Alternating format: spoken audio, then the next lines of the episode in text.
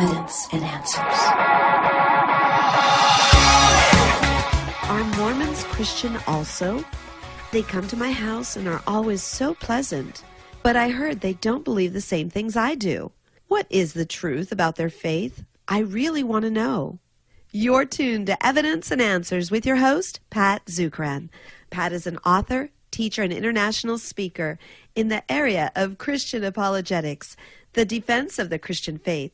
In today's episode of Evidence and Answers, we will address the topic of Mormonism and what their doctrine is regarding God.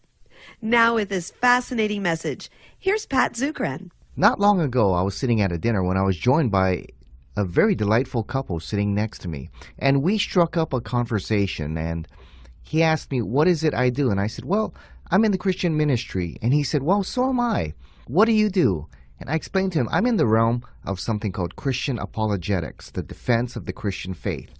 Now, when he heard that, this delightful young man just jumped for joy, got out of his seat, said, Honey, honey, this man, Pat, does everything I am studying to become. This guy is a Christian apologist. Everything I'm studying is to do exactly what Pat is doing today. And I hadn't seen anyone react to my job like that. And I said, Well, what church are you with? And he looked at me and said, I'm a Christian just like you. I'm part of the Church of Jesus Christ of Latter day Saints. I'm a Mormon. And with that, you could see my face and my heart kind of sunk. And I said, Oh, well, that's very interesting. And we began a short dialogue. And he said, You know, I listen to the Bible Answer Man and Ravi Zacharias and all these Christian apologists. It's exactly what I want to be.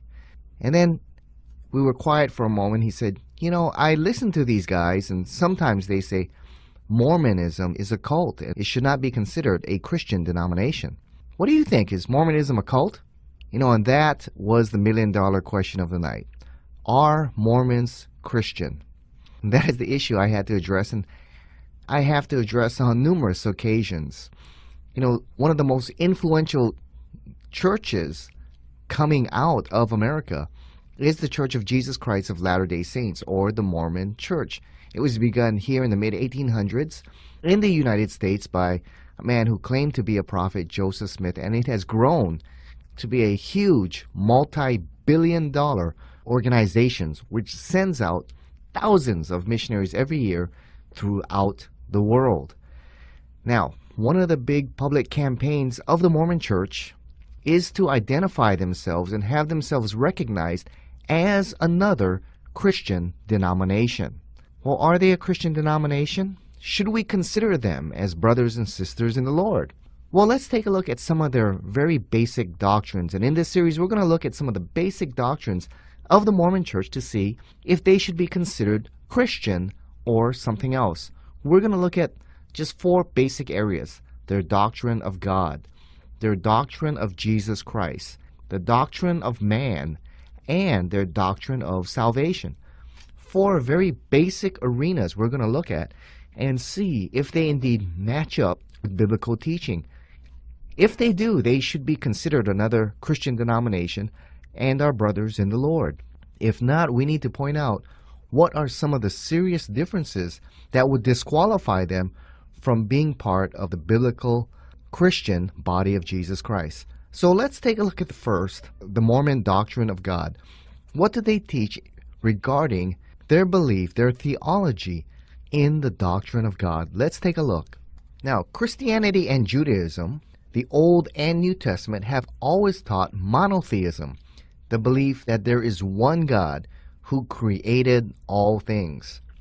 Deuteronomy 6 4, the great Shema, states, Hear, O Israel, the Lord is our God, the Lord is one. And throughout the Old and New Testament, the Bible has always taught that there is only one God who created all things. Well, what does Mormonism teach? Mormonism teaches polytheism. Mormonism believes that there are hundreds, if not thousands, of gods who rule on other planets throughout the universe. That God was once a man, like you and I, who through his good life attained godhood, and that there are many gods who inhabit the universe. Let me quote to you some of the most important sources of authority in the Mormon Church. Now, I'm going to be quoting here from some of the most authoritative works in the Mormon Church the inspired scriptures, the Book of Mormon, the Doctrine and Covenants, and the Pearl of Great Price. Also, another key book that I'm going to be referring a lot to is the theology book of Mormonism called Mormon Doctrine. You can get it on the internet, or if you see a copy there at the used bookstore, it's a very handy tool to pick up. It's their theology book called Mormon Doctrine. And another one is The Gospel Through the Ages, one of the textbooks all Mormons go through before they get prepared to go through the temple ceremonies. And also, I will be quoting from the sermons and the teachings of the past presidents and apostles of the church. So, those are some of the sources that I will be quoting throughout this study. Now, as I stated, Christianity and Judaism, Old and New Testament, has always taught that there's one God or monotheism. Mormonism teaches polytheism. Mormon doctrine states when it comes when you look at the section on the doctrine of God. Mormon doctrine, once again, their theology book, states this A plurality of gods exists. There is an infinite number of holy personages drawn from worlds without number who have passed on to exaltation and are thus gods. So here, Bruce R. McConkie, who was one of the leading theologians and defend apologists for the Mormon Church, writes that there are numerous number of gods who were once men who through their good life attained exaltation unto godhood.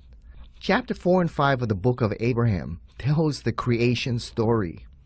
In the book of the Pearl of Great Price, in the book of Abraham, chapters 4 and 5 tells the creation story and over 50 times it refers to gods in the plural form. And they, the gods, said, Let there be light. And they, the gods, said, on and on. Over 50 times they quote a plurality of gods. So Mormonism teaches polytheism, or a more accurate term is called henotheism. Henotheism is a form of polytheism that says there are many gods, but we only worship one particular God. That would be more accurate to what Mormonism believes. They believe that there are innumerable number of gods that rule the planets throughout the universe, but they focus their attention on the three gods of this planet, the Father, Son, and Holy Ghost. So when you're talking to your Mormon friend, they may state, no, we're monotheists like you. We worship the Father, the Son, and the Holy Ghost. Well, they're not being completely honest. They believe that a plurality, thousands of gods exist throughout the universe, but they focus their worship on the three gods of this planet. So they think they're monotheists, but really a more accurate term would be they're henotheists. It's a form of polytheism. Now, Mormonism also has a very different doctrine of the Trinity than what the Bible teaches. The Bible teaches that there is one God revealed in three distinct persons Father, Son, and Holy Spirit. One God revealed in three persons, one in nature, three in person. Okay? That's the doctrine of the Trinity. The Mormon doctrine is quite different. Mormonism teaches that there are innumerable number of gods, but over this planet there are three gods who make up the Godhead. So this is not a trinity, this is called tritheism. Three gods who rule over the planet. Once again, Mormon doctrine, the theology book of Mormonism, states this Three separate personages, Father, Son, and Holy Ghost, comprise the Godhead. As each of these persons is a God, it is evident from this standpoint alone that a plurality of gods exists. To us, speaking in the proper finite sense, these three are the only gods we worship. But in addition, there is an infinite number of holy personages, drawn from worlds without number, who have passed on to exaltation and are thus gods. Joseph Smith, in his teachings, denounced the doctrine of the Trinity. In the teachings of Joseph Smith, he states, Many men say there is one God, the Father, the Son, and the Holy Ghost are only one God. I say that is a strange God, anyhow, three in one and one in three. So Joseph Smith clearly denounced the biblical teaching of the Trinity. Mormonism also teaches that God was not eternally and always God. God actually has a beginning. In fact, God the Father of this planet was once a man like you and I, who through his good life attained exaltation unto godhood. A famous saying is stated by the fifth president, Lorenzo Snow, the fifth president of Mormonism, and he succinctly stated the theology of God according to Mormonism. He stated, As man now is, God once was.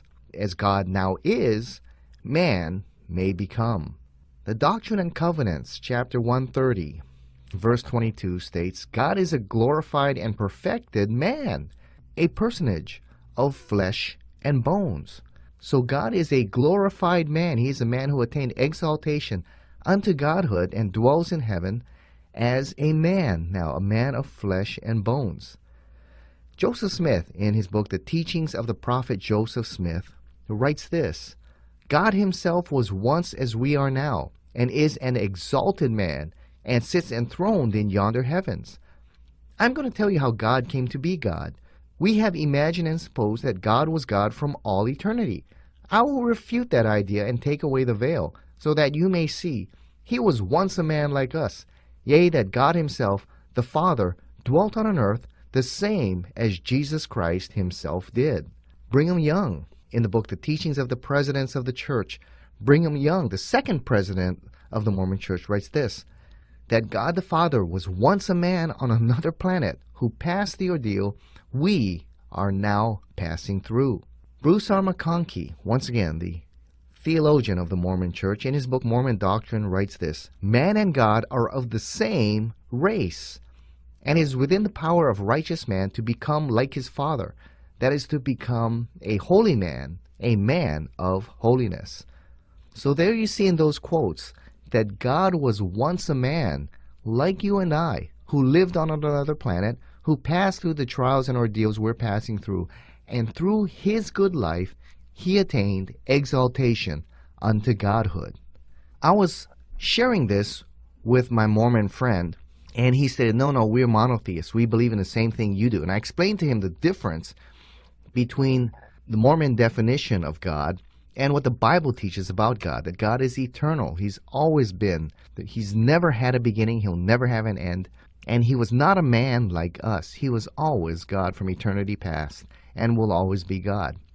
And then at first he agreed with everything I said, and I said, Mormonism teaches something different. And he said, No, it does not. But then I began quoting these sources, and then you could see that he realized he really wasn't going to be able to get away with what he was saying. And really, there's some huge differences between the Mormon understanding of God and what the Bible teaches about God. And so finally, he looked at me and he said, Well, Pat, let me tell you a story. A son went up to his father one day and said, Daddy, when I grow up, I want to be just like you. What would a loving father say, Pat? Would he say, No, don't ever become like me. I don't want you to become anything like me. No, a loving father would say, Sure, I want you to follow exactly in my footsteps. That would make me proud. Isn't that what our Heavenly Father wants of us, Pat? And I said, Our Heavenly Father would like us to become holy as He is holy, but we can never become exactly as He is. He is infinite and far beyond us. We'll live eternally with Him, but He's God and He'll always be God and the only God and Creator of the universe. We will never reach exaltation to Godhood and become exactly like Him. So there's a big difference there when it comes to our understanding of the doctrine of God between Christianity and Mormonism. Also, in Mormonism, because God was once a man, God is also evolving and growing. The Journal of Discourses, which is a record of the teachings of the presidents, the Journal of Discourses, Book 6, verse 120, states God Himself is increasing and progressing in knowledge, power, and dominion, and will do so worlds without end. Now, not only is God evolving, Mormonism teaches that God has a physical body of flesh and bones. Doctrine and Covenants, chapter 130, verse 22 says, God is a glorified and perfected man, a personage of flesh and bones. Inside his tangible body is an eternal spirit. So if you went up to heaven today and went up to God the Father, according to Mormonism, you would be able to give him a big hug because he is a physical being, a being of flesh and bones. And I'll explain why that's necessary in just a few moments. But in chapter 4 of John, Jesus stated, God is spirit, and those who worship him must worship him in spirit and in truth. Now, one of the reasons why God must be a physical being is that Mormonism teaches that God is also a sexual polygamist, that God is creating spirit children with his many spirit wives, producing spirit children who await physical bodies to inhabit, so that they may inhabit these physical bodies upon this earth and make the journey to exaltation to godhood as he did as well. Doctrine and Covenants, chapter 132 states, If a man marry a wife by my word, he shall come forth in the first resurrection, and if it be after the first resurrection, in the next resurrection, and shall inherit thrones, kingdoms, principalities. Then they shall be gods, the man and woman. Then they shall be gods because they have no end. Once again, Bruce R. McConkie, a theologian of the Mormon Church and Mormon doctrine, writes An exalted and glorified man of holiness could not be a father unless a woman of like glory, perfection, and holiness was associated with him as a mother. The beginning of children makes a man a father and a woman a mother, whether we are dealing with man in his mortal or immortal state. So God has a physical body so that he can have relations with his wives to produce spirit children, that they may inhabit physical bodies and make the journey to godhood as well. James Talmage, one of the key leaders early in the Mormon church, writes this We are to understand that only resurrected and glorified beings can become parents of spirit offspring. And the spirits born to them in the eternal worlds will pass in due sequence through their several stages or states by which the glorified parents have attained exaltation. He writes that in the Articles of Faith. So you can see Mormonism teaches that God is married with multiple wives there producing spirit children, or some teach that God has just one wife, and he's up there producing spirit children who await physical bodies to inhabit, so that they can also make the journey unto godhood.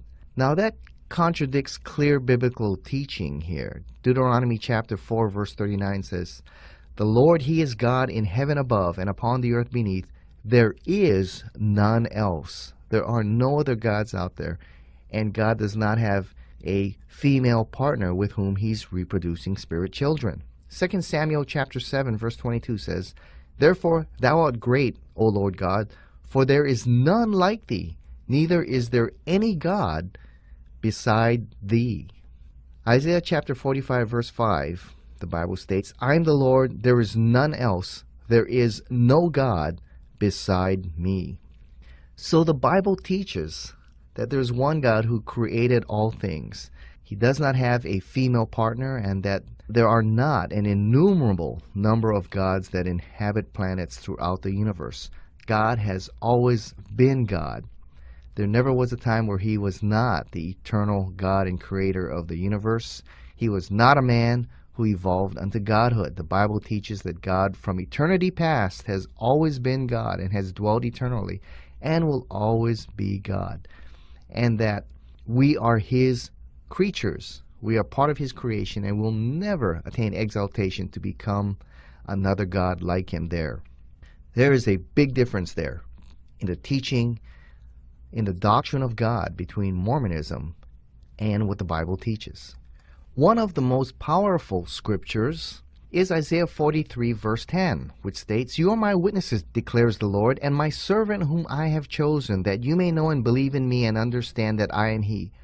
Before me no God was formed, nor shall there be any after me. God makes it clear there were no gods before Him. He's eternally been God, and there will not be any after Him. I remember sharing this verse with three Mormon missionaries and they were sitting there in the chair across from me, and we had gotten through the teachings that show the difference between what the Bible teaches and what Mormonism teaches. And they still held to the idea that they believed that God was once a man who, through his good life, became a God, and that good Mormon men could also reach the exaltation unto godhood. That is when I read Isaiah 43, verse 10. And I read the verse which said, Before me no God was formed, nor shall there be any after me. And I looked at them and I could see in their eyes that they were devastated because the hope of every Mormon man is one day to reach exaltation unto godhood. And I looked at them and I said, God makes it clear before me there were no gods before him, and after him there will not be any. There will not be men who become exalted unto godhood like God. And I said, this verse clearly contradicts the gospel hope that Mormonism teaches here. And you could see that they were quite devastated after looking at that verse. Another verse is Isaiah 44, verse 6. God says, Thus is the Lord, the King of Israel, and his Redeemer, the Lord of hosts. I am the first and I am the last. Besides me, there is no God.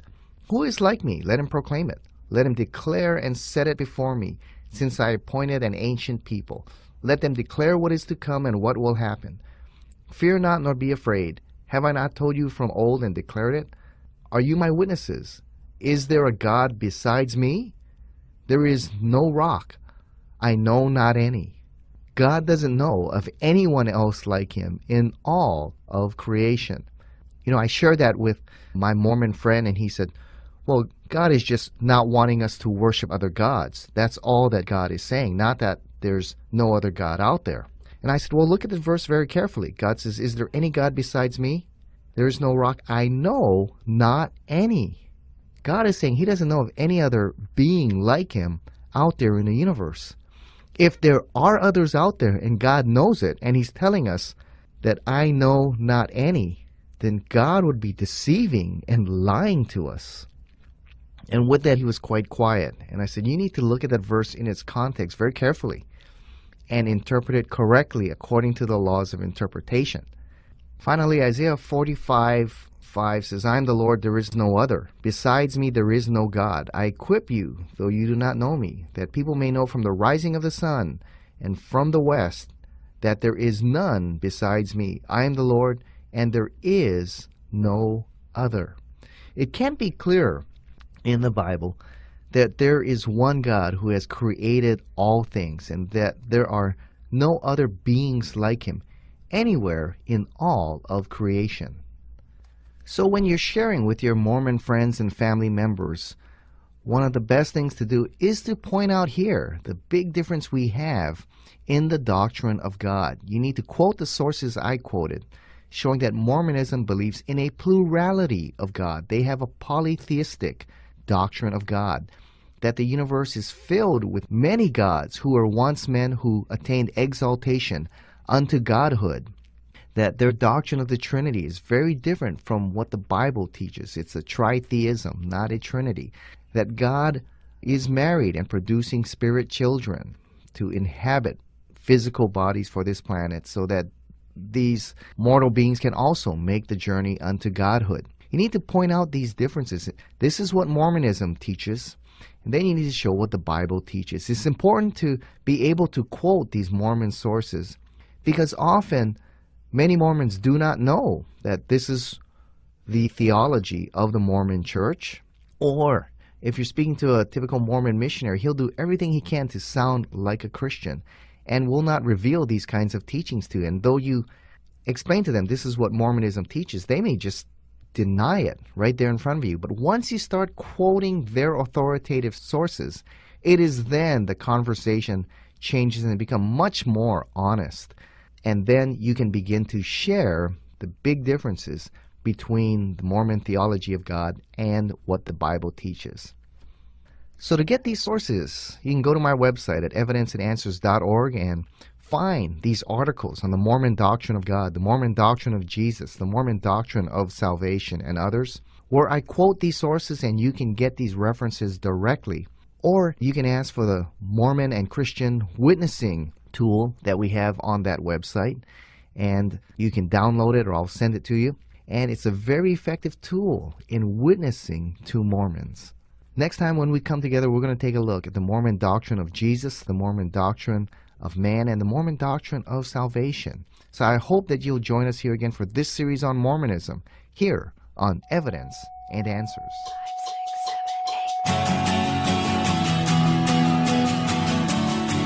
Thank you for joining us here on Evidence and Answers radio broadcast. This concludes Pat's study on Mormonism's doctrine of God. If you found this broadcast to be a blessing, please consider partnering with us. Evidence and Answers relies on the generous donations from you, our listeners. Log on to our website at evidenceandanswers.org. We have a wide variety of resources available for you.